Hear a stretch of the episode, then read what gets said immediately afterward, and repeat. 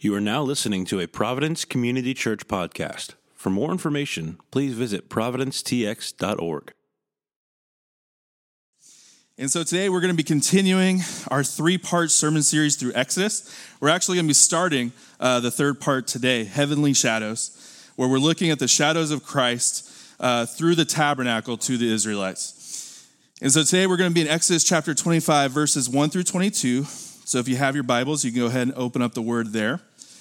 If you find yourself without a Bible this morning, that's okay. There should be a black Bible somewhere underneath a seat in front of you. And if you do not own a Bible, please take that Bible with you and consider that a gift because, again, we so highly value the word and we want to be able to extend that to you. So, again, we're going to be in Exodus chapter 25, verses 1 through 22. When you've gotten there, go ahead and stand with me for the reading of God's word. again, we're going to be in Exodus chapter 25, verses 1 through 22. Providence Hear the word of the Lord. The Lord said to Moses, Speak to the people of Israel, that they take from me a contribution. From every man whose heart moves him, you shall receive the contribution for me. And this is the contribution that you shall receive from them gold, silver, and bronze, blue and purple and scarlet yarns, and fine twisted linen, or twined linen, excuse me, goat's hair, tanned ram skins, goat skins, acacia wood, oil for the lamps, spices for the anointing oil, and for the fragrant incense, onyx stones and stones for the setting, for the ephod and for the breastpiece, and let them make me a sanctuary that I may dwell in their midst. Exactly as I show you concerning the pattern of the tabernacle and all its furniture, so shall you make it. They shall make an ark of acacia wood. Two cubits and a half shall be its length, a cubit and a half its breadth, and a cubit and a half its height. You shall overlay it with pure gold Inside and outside you shall overlay it, and you shall make on it a molding of gold around it. You shall cast four rings of gold for it and put them on its four feet, two rings on one side of it, and two rings on the other side of it. You shall make poles of acacia wood and overlay them with gold, and you shall put the poles into the rings on the sides of the ark to carry the ark by them. The poles shall remain in the rings of the ark, they shall not be taken from it. And you shall put into the ark the testimony that I shall give you. You shall make me a mercy seat of pure gold. Two cubits and a half shall be its length, and a cubit and a half its breadth. And you shall make two cherubim of gold. One hammered work shall you make them on the two ends of the mercy seat. Make one cherub on the one end, and one cherub on the other end. Of one piece with the mercy seat shall you make the cherubim on its two ends. The cherubim shall spread out their wings above, overshadowing the mercy seat with their wings, their faces one to another. Toward the mercy seat shall the face of the cherubim be, and you shall put the mercy seat on the top of the ark, and in the ark you shall put the testimony that I shall give you. There I will meet with you, and from above the mercy seat, from between the two cherubim that are on the ark of the testimony, I will speak with you about all that I will give you in commandment for the people of Israel. Providence, this is the word of the Lord. Thanks be to God. Y'all may be seated.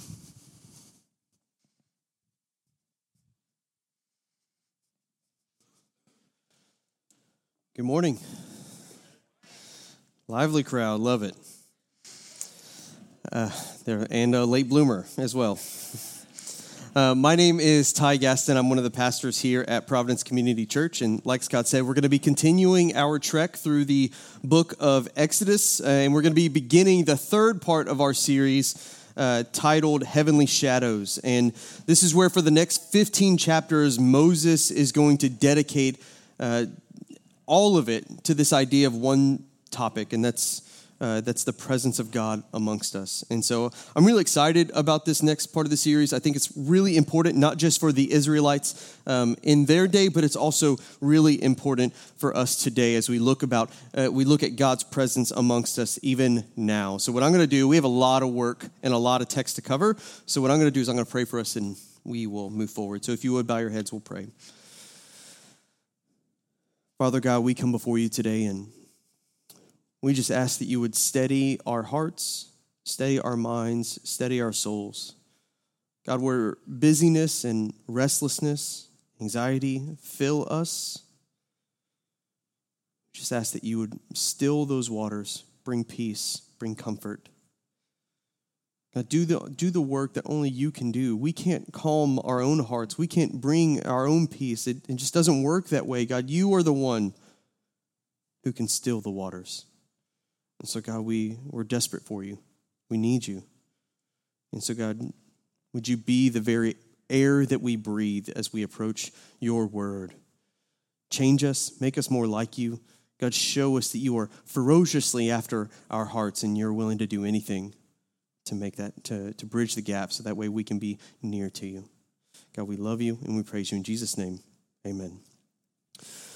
So in Exodus, a lot of things have happened to the people of Israel at this moment. Uh, you've had uh, a rescue from slavery from the Egyptians. Uh, God opened the Red Sea and allowed the people of God to trek their way through it so that way they can enter in their own freedom.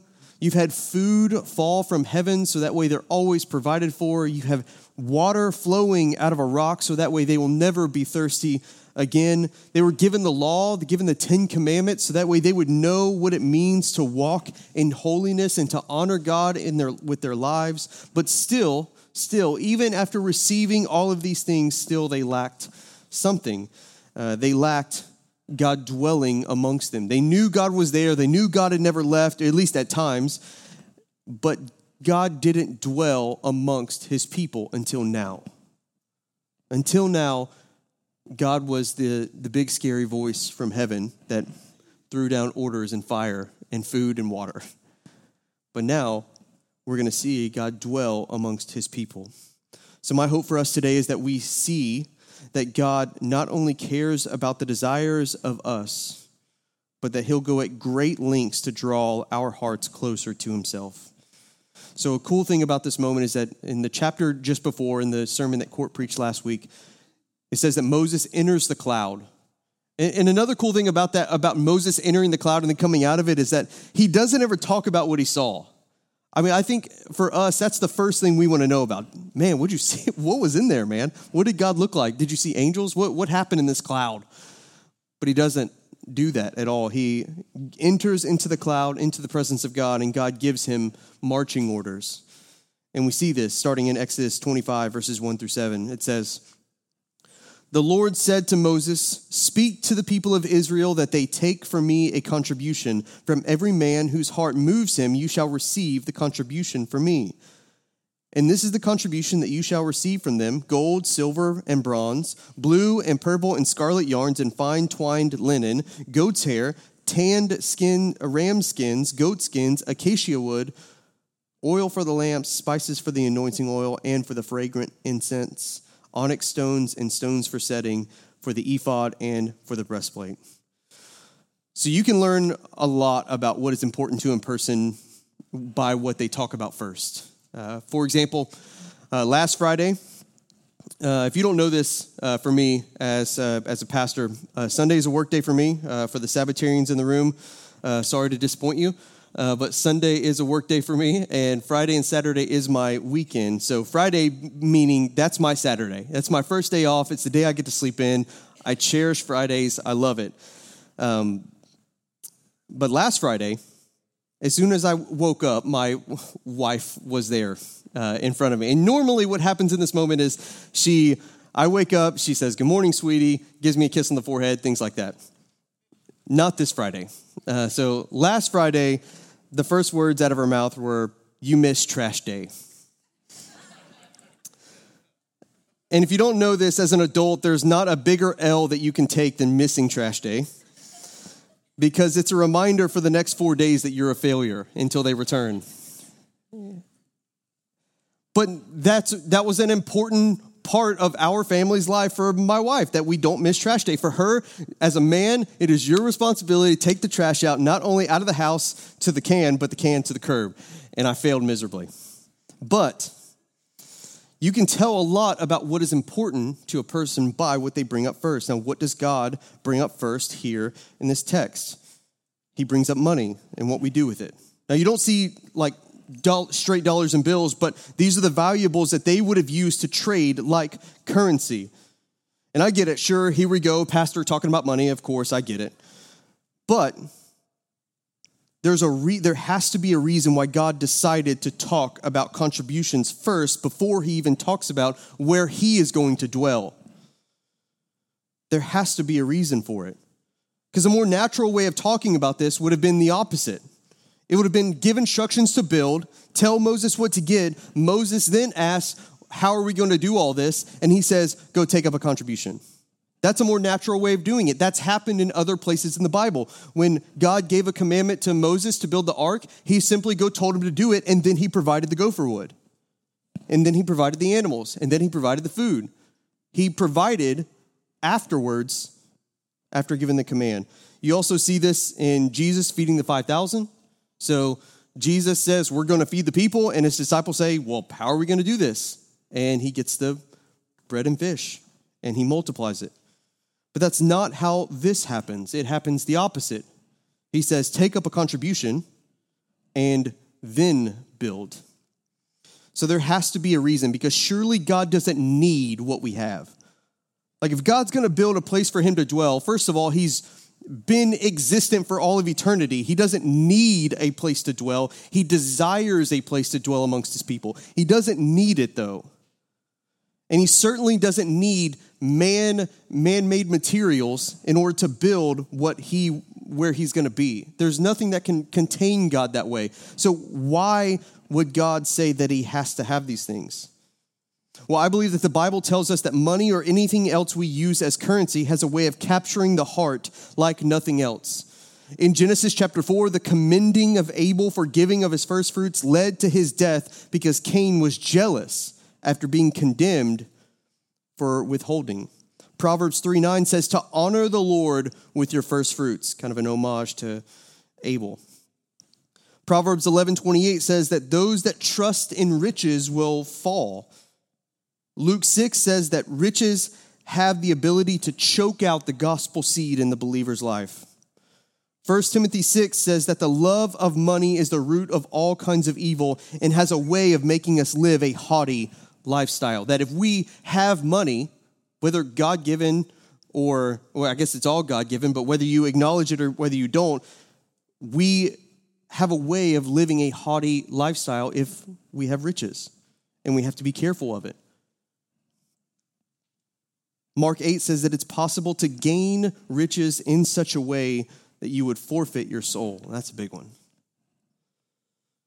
And then lastly, Matthew chapter 6 says a couple things. The first one is, where your treasure is, there your heart will be also. And then number two, this is Jesus speaking, that money can be your master.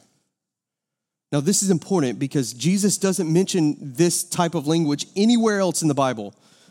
He only says that there are two things that can be your master God, money. That's it.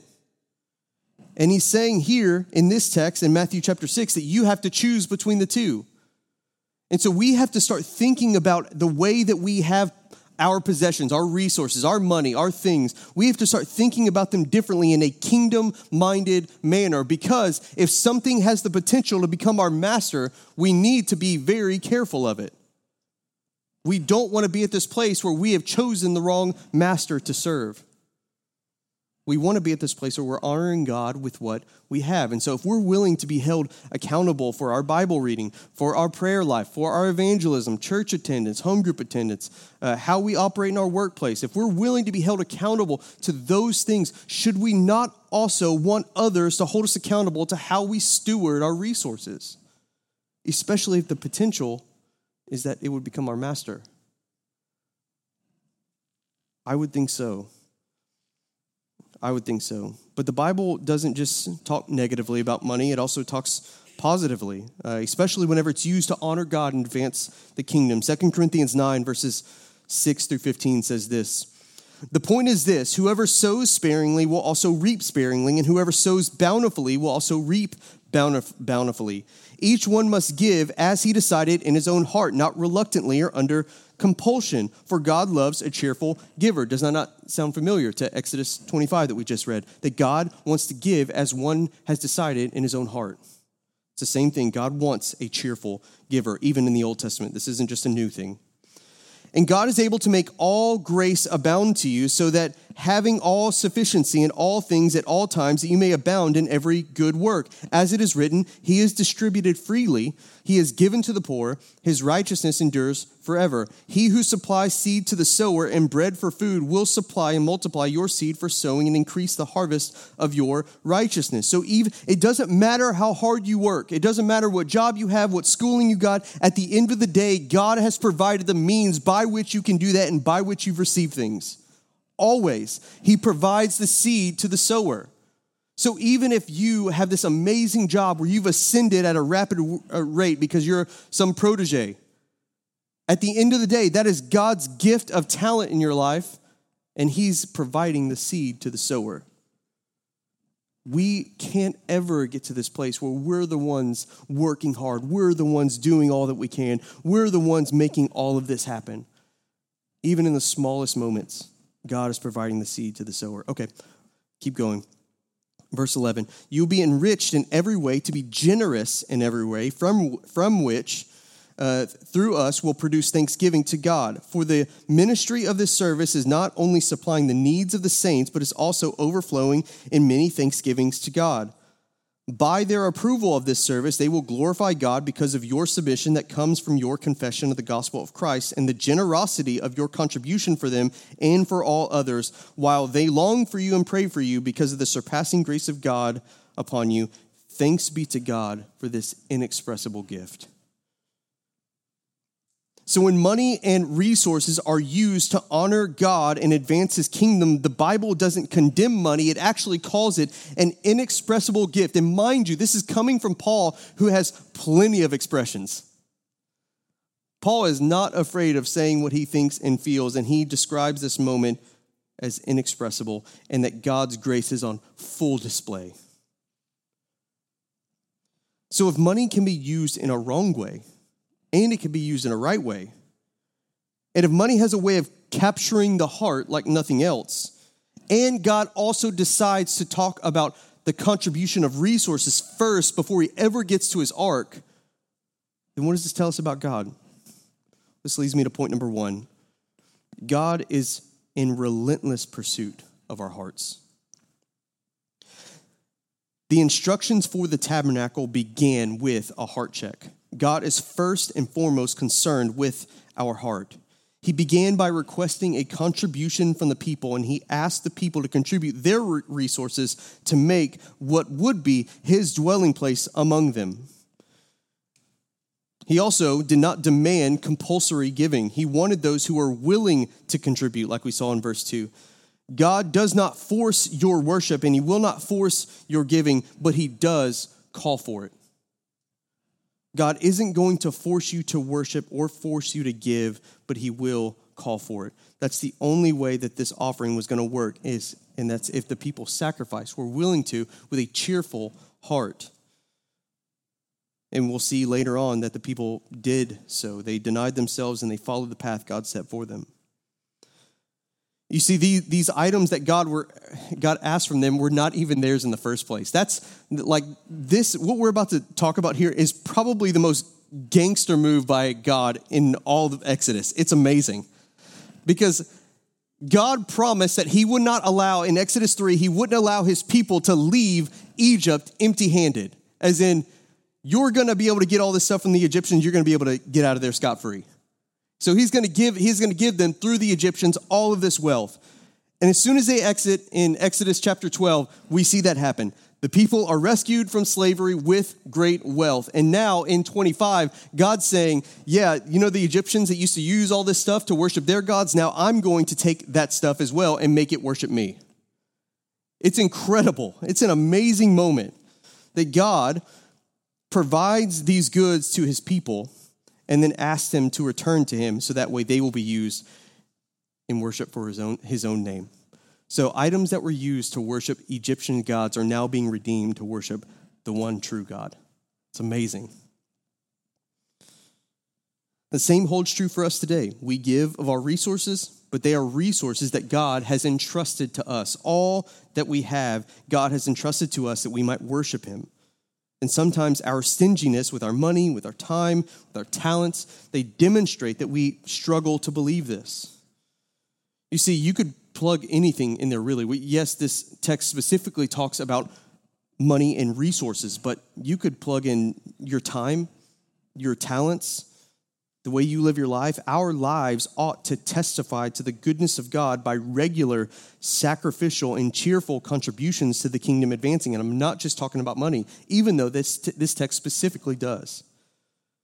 Our lives must testify to the grace of God in, in everything that we have. And that could be time that you have, so sacrificing your own free time for the good of others, your talents, sacrificing your abilities for the good of others, Sacri- and treasures, sacrificing your money and resources for the good of others and the good and the glory of God.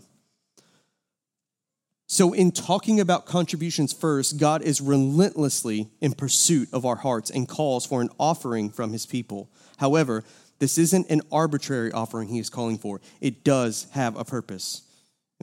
We'll look at it here uh, Exodus chapter 25, verse 8. And let them make me a sanctuary that I may dwell in their midst. So, here is the purpose of why he's taken a contribution it's so that they would build a sanctuary so God would dwell amongst his people. Now, what made this place holy? Was it uh, the gold? Was it the silver? Was it the bronze, the onyx stones, the acacia wood? What was it? Was, it? was that what made it holy? No. The place became holy because God's presence engulfed it. God made the place holy, not man. Once he made it holy, it was only to be used as God intended for, uh, for it to be used, which was the worship of God in, the, in his presence. So the scripture talks about God's presence being incredibly important in the life of the believer. And when you don't have it, there's an abundance of shame, abundance of guilt, and abundance of chaos. The, the best example of this is in Genesis chapter 3, when sin enters into the world. Adam and Eve, it says that they hide in shame and they hide from the presence of God. And as they hide from the presence of God, they feel the shame, the guilt, and the chaos that has just been let into the world. But the Bible looks at the presence of God in an opposite light whenever you are in it. So Proverbs 16:11 says that when you're in the presence of God, you have the fullness of joy. John chapter 15 says that when you are in the presence of God and abiding in him, you have abundant life. Hebrews chapter 4 says that when you are in the presence of God, you experience a great mercy and great grace. You see, sin, if left unchecked, has a way of exiling us out of the presence of God. And the only solution for exile is for God to intervene. The only solution for exile is the presence of God. A.W. Tozer said it this way Our increasing restlessness is caused by being away from God's presence. So, what A.W. Tozer is talking about here is that as we go about our life, there is this longing inside of our heart, this angst inside of our heart that wants to be solved, and we, we just can't do it on our own. We can work harder, we can find new relationships, we can make things better, we can fix up our house, we can buy a new car, we can do whatever we want, but at the end of the day, the angst and eternal gap in our souls will never be solved. And the more that we try to solve it outside of Christ, the more restless we become the more we lie at night, unable to solve the problem and knowing that there is one. This last Friday, me and my family went uh, to do what we call Family Fridays, where um, we went to Shanks Mini Putt Putt. Uh, it's super fun. If you haven't been, it's in the Woodlands. It's a black light room, super cool. But afterwards, we went to Mod Pizza, and this is like one of those mod pizzas that is called, like underneath it, it says super fast. And I, honestly, I can't tell the difference between every mod, but apparently this is a super fast one.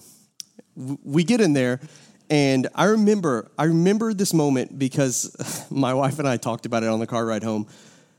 I remember holding my daughter's hand, walking in, and we're laughing, we're talking about how fun putt putt was, and we're just having a good time. And as soon as we get in there, it is immediate chaos.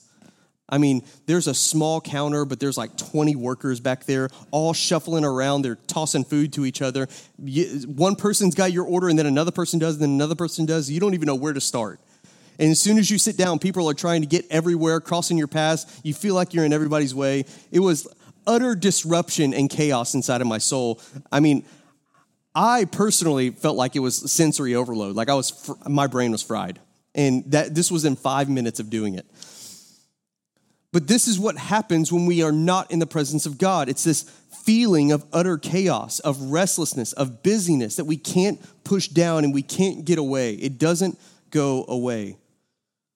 But God doesn't leave us in this chaotic exile. Instead, He spends the entirety of His narrative trying to fix it. The pursuit of God dwelling amongst us and the pursuit of God's presence amongst us is the narrative of the Bible. In the Garden of Eden, at the very beginning, God walks with Adam and Eve. Sin enters into the garden and disrupts the presence of God. It disrupts the communion between God and man, and the rest of the Bible will be devoted to restoring it. So when you have the tabernacle and the temple, like we're discussing today, it is a reminder that he's never left us, that he's always present, that he dwells among us. Christ descends down to earth and is literally the presence of God walking amongst us, like in Eden. The church is born, and the Spirit is sent to indwell the believers, creating the bride of Christ, a reminder that God is forever with us. And then in the end, in Revelation, we see the new heavens and new earth where we will forever commune and walk with God again, and Eden will be restored. It's amazing. The entire narrative of the Bible is God dwelling amongst his people and restoring what was broken. And up until now, the people of Israel have questioned constantly if God is still there. I don't know if you remember this uh, throughout the first 24 chapters, but we constantly see them saying, Is God even still there? Is God even still there? Like when the bricks, when, when the Egyptians took away the straw that they were using to make the bricks and their labor got doubled, but their quota remained the same, they, they asked, We might as well just died. Is God even still here? They, and they, kept, they just keep doing this. And God said, Not only am I still here, but I'm going to ask you to create a tabernacle, a place of worship, so that way you're constantly reminded that I am. If we are honest, even the most faithful among us get to places where we, either feel that God has abandoned us or we struggle to see the good and bad situations that God has promised. But I think the most obvious question to after that is where is our ark? Where's our ark of the covenant? The people of Israel had this constant reminder right before their face, but where's ours? And that leads me to point number two God has promised to indwell our hearts. We see this in John chapter 14, verses 15 through 17. If you love me, this is Jesus speaking, you will keep my commandments, and I will ask the Father, and he will give you another helper to be with you forever, even the Spirit and truth, from whom, uh, whom the world cannot receive, because it neither sees him nor knows him. You know him, for he dwells with you and will be in you. He dwells with you and will be in you. Because, because of Christ dwelling amongst us, and the work that he did on the cross, which we'll get to here in a minute, we now have the Spirit. If you are a believer, if you're a Christian, you have the Spirit indwelling inside of you, the very presence of God inside what the Bible calls the temple of the living God. That's what our bodies are referred to in the scriptures. It's why Romans 12 will tell us that the way that we live our lives is a spiritual worship to God. That it's Jesus looks at the woman on the well and he says, Neither on this mount will you worship or on this mount, but in spirit and in truth. The Spirit will indwell the lives of believers and you will worship with your life. The world doesn't get to experience this, which is why it seems so chaotic right now. If you look outside the church and if you look outside the Christian sphere and everything seems politically chaotic or relationally chaotic, it, it's because it is. The Spirit of God is not present amongst that. There's not the Spirit of God indwelling those that don't believe. So all they have and all they are bound to are sin and chaos. For us, the people of God, we get to experience the Spirit indwelling. And the Spirit doesn't just indwell our hearts, but it brings us several things. It brings us, like we read in Psalm 16, it brings us fullness of joy. That doesn't mean we're without suffering, just means in the midst of it, we'll experience joy. We get to experience peace in the chaos. And it doesn't mean the chaos goes away, it just means in the midst of it, we'll experience peace. It means that we will not only be able to love others better, but we'll be able to receive love from others better. Because we're not relying on them in an unhealthy way. When they love us back, we can praise God for it. And we can, because of the Spirit, we also get to experience sober mindedness and tough decisions because we're not, we're not banking on the outcome of hard times to save us or rescue us. because we acknowledge that Christ rescued us, Christ saved us. And because of that, we can look at tough decisions and bad situations in our life and trust that God is good. But even though the Spirit of God indwells the believer, God's presence doesn't just dwell anywhere, it has requirements that we must meet. And we read this in the other portion of Exodus, verse number nine. Exactly as I show you concerning the pattern of the tabernacle and all of its furniture, you shall make it. They shall make an ark of acacia wood. Two cubits and a half be its length, a cubit and a half be its breadth, and a cubit and a half its height. You shall overlay it with pure gold. Inside and outside shall you overlay it, and you shall make it on a molding of gold around it. You shall cast four rings of gold for it and put them on its four feet, two rings on the one side of it and two rings on the other side of it. You shall make poles of acacia wood and overlay them with gold. And you shall put the poles into the rings on the sides of the ark to carry the ark by them. The poles shall remain in the rings of the ark, and they shall not be taken from it. And you shall be put into the ark, uh, into the ark, the testimony that I shall give you. It's the t- Ten Commandments. You shall make them a mer- make a mercy seat of pure gold. Two cubits and a half shall be its length, and a cubit and a half its breadth. And you shall make two cherubim of gold, of hammered work shall you make them in the two ends of the mercy seat.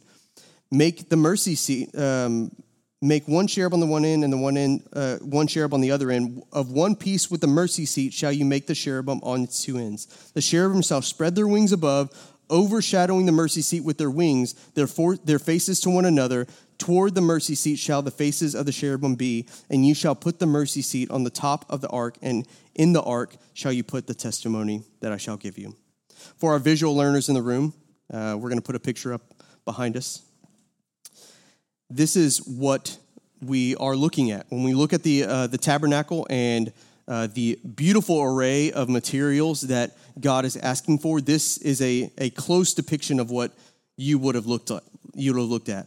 And here you see the various yarns and threads that are used, the skins on the outside, the curtains that are thick with yarn and fine linen, the acacia wood that's used for the tabernacle in the back in the, in the most holy place. And you see the as we go back, I don't know if you can tell by the picture, but as you proceed further and further back into, into the tabernacle, the more precious the metals get. So bronze at the beginning, you get the bronze altar then you get the silver, and then finally, in the most holy place, you get the gold. You get the gold because God is holy. And at the end of the day, when we look at where God has chosen to dwell, what do we learn about him? And it's that more than anything, he's holy.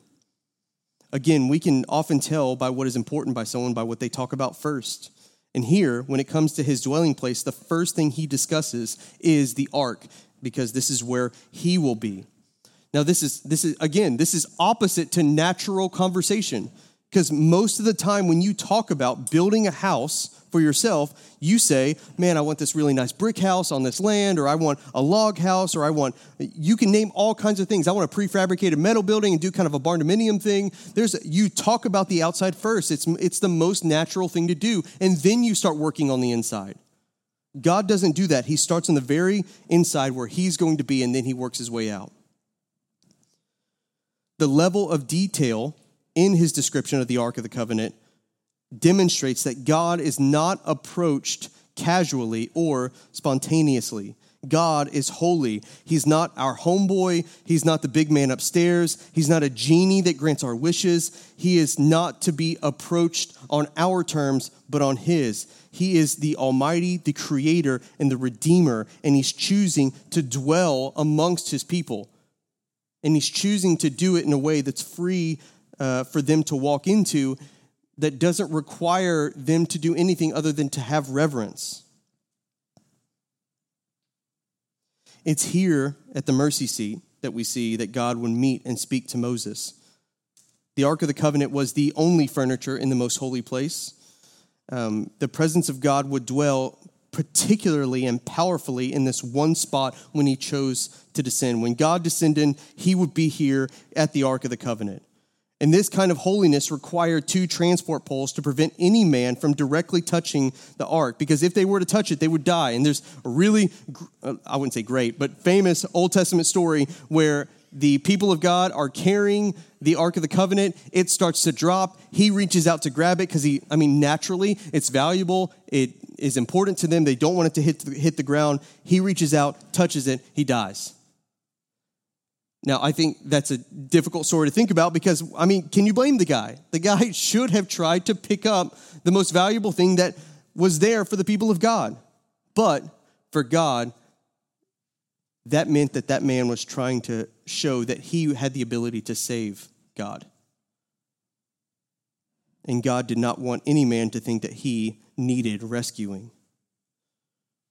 You also had the mercy seat, and this is where the people of God would specifically meet with him. On the Day of Atonement, a, uh, later on, a high priest would come in once a year. He would shed the blood of a spotless lamb, and he would sprinkle the blood on the mercy seat to show and atone for the sins of the people. And on top of the mercy seat, you had the cherubim of gold. They faced each other with their faces bowed towards it. Now, don't mistake uh, the angels. They are incredibly powerful. The cherubim are powerful. They are the angels that sit outside of Eden when we were kicked out with flaming swords to make sure nobody gets in. Angels are powerful. However, in the presence of God, they must bow like everyone else. There's also a few items that would be placed inside the ark, and we don't. We get a couple of them here, but we there are a few that we don't. Uh, we see this in uh, in Hebrews where they say that uh, it uh, contains the Ten Commandments, a pot with the manna in it, and uh, Aaron's rod that budded. And this is important because these all three of these things were reminders of where God had taken them, that God had used their faults, their failures, redeemed them, and brought them out of slavery. God wanted to continually remind them by the things that were inside of the ark that he was worthy, uh, worthy of worship.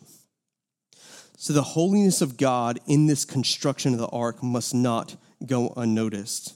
And if this amount of detail went into the Ark of the Covenant, what does that mean for us where God's presence dwells? If our body is the temple of the living God, and God's taking such great detail and instruction for this temple, what does that mean for us? This is point number three.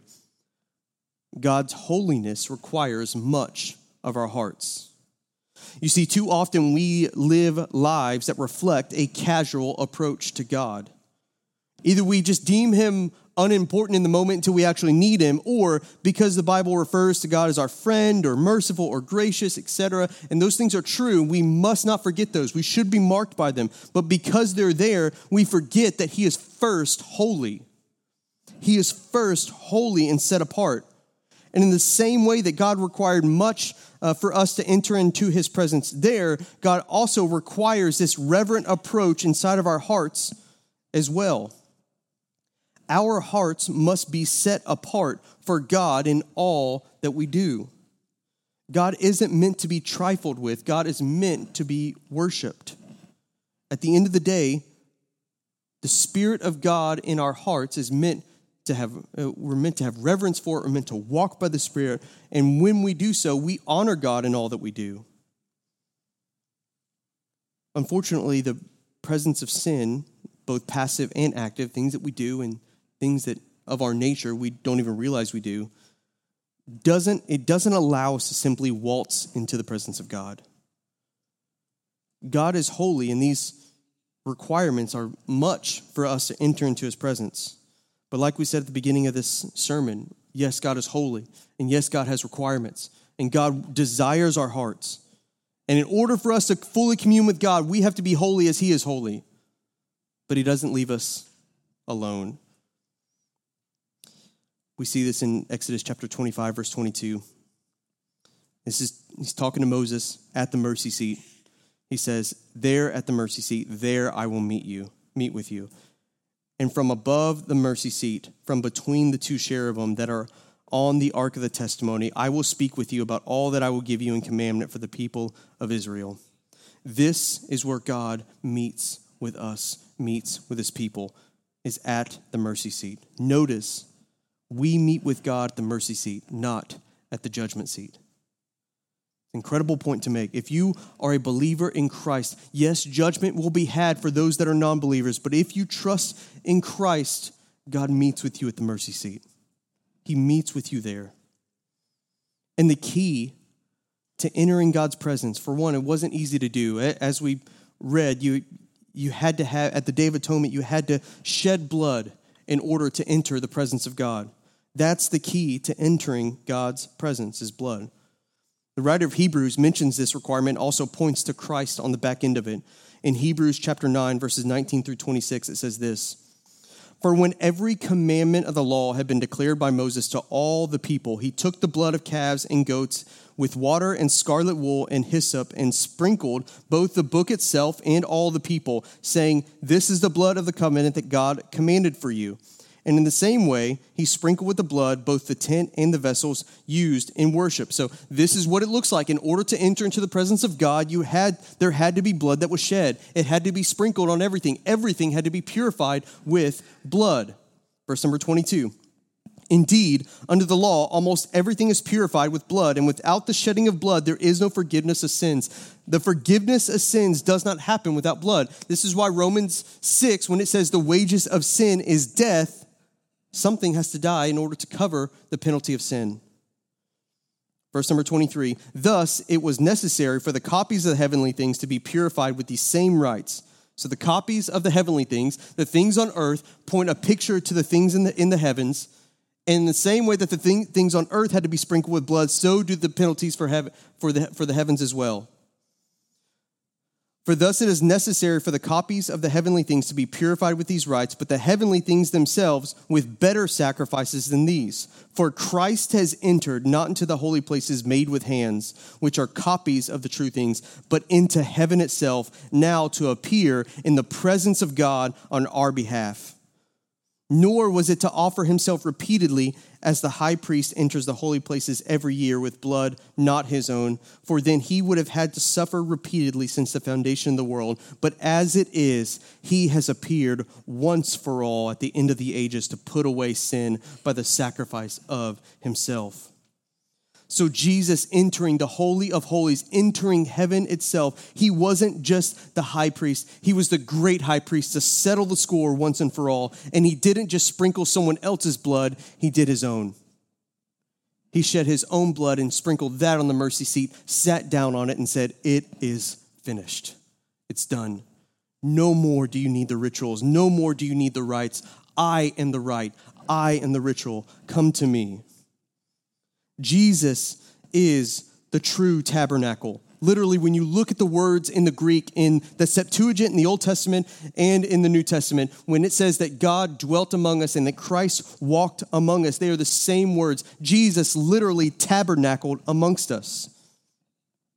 Jesus' body is the curtain ripped in two that brings us into the holy presence of God. Jesus is the great high priest that says once and for all that goes and intercedes on our behalf in front of God. And Jesus is the once and for all sacrifice, nailing it to the cross. It is done, it is finished. When you are a believer, and you trust in Christ for his salvation, you are a new creation. You're not a bad creation that's made good, you're a new creation. God doesn't take your bad heart and make it a good heart, he takes your bad heart and gives you a new one. When you trust in Jesus, you are a new creation. He gives you a new heart. There's one last story I, I want to tell before I close. It's this really amazing story about the Ark of the Covenant and really points to Christ's atoning work on our behalf. That's in 1 Samuel chapter 4 through 7. It's this great story where the people of Israel, they go to war with the Philistines and they, they attempt to use the Ark of the Covenant in a trifling way. So they want to take it, they want to put it at the front of the war and use it as kind of a pseudo magic trick to trick the Philistines into running away.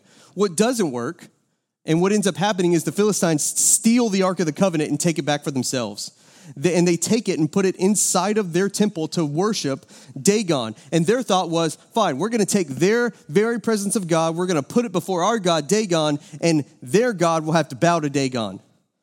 Well, so they, they do it, and they leave and come back the next day.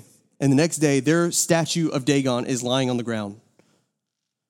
And they come in, they lift the statue of Dagon up, they assume something just went wrong. They come back the next day, and not only was Dagon knocked back over, but his head was crushed and his arms were crushed. And this was God saying, There is no reason that I would ever bow to any God. It doesn't matter if my people are around.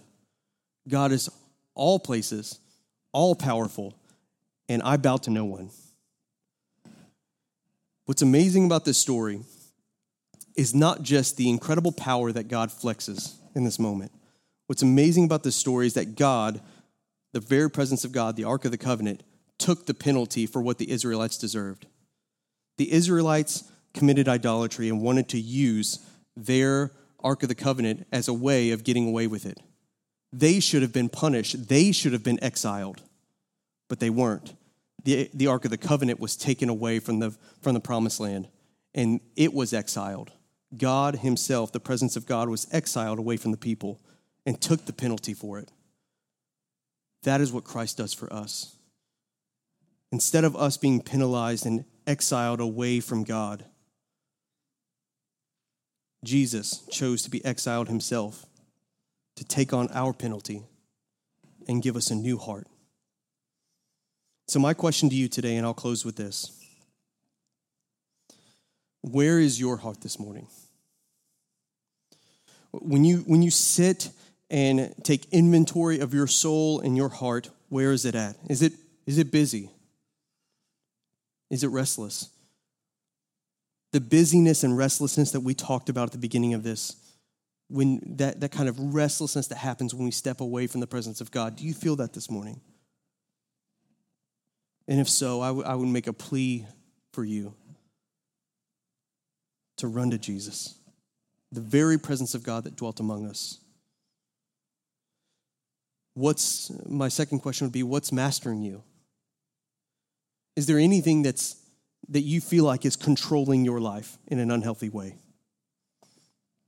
A, a real practical way to think about this, and I, I, I talked about this in the, in the nine o'clock as well. What do you sigh about? Like in your life, when something goes wrong, what do you go? Those are that's a real easy way to see what is starting to master the soul. So, what happens when something comes your way? Do you sigh or do you plead with God? And my plea to you, brothers and sisters, friends, whether you're a believer or whether you're not a Christian in the room, is that you would run to Jesus. You would run to the free grace and mercy that's offered to you this morning. You would run to the very presence of God and that you would be intentional about trying to live a life that's holy, that's marked by Him. Let's pray. Father God, we come before you this morning and we're just we're grateful that you have made a way for us, that you could have chosen to keep us exiled, but you didn't. You chose to draw us near to you. You spent the entirety of the history, of, of our history here on earth, making a way for us to commune with you. So, God, in the areas of our life where we are overly anxious, overly restless, overly busy, would you, would you meet us here?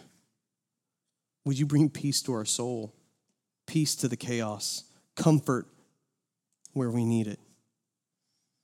God, we just ask that you would help us throughout our week live lives that are marked by holiness. In your beautiful name we pray. Amen.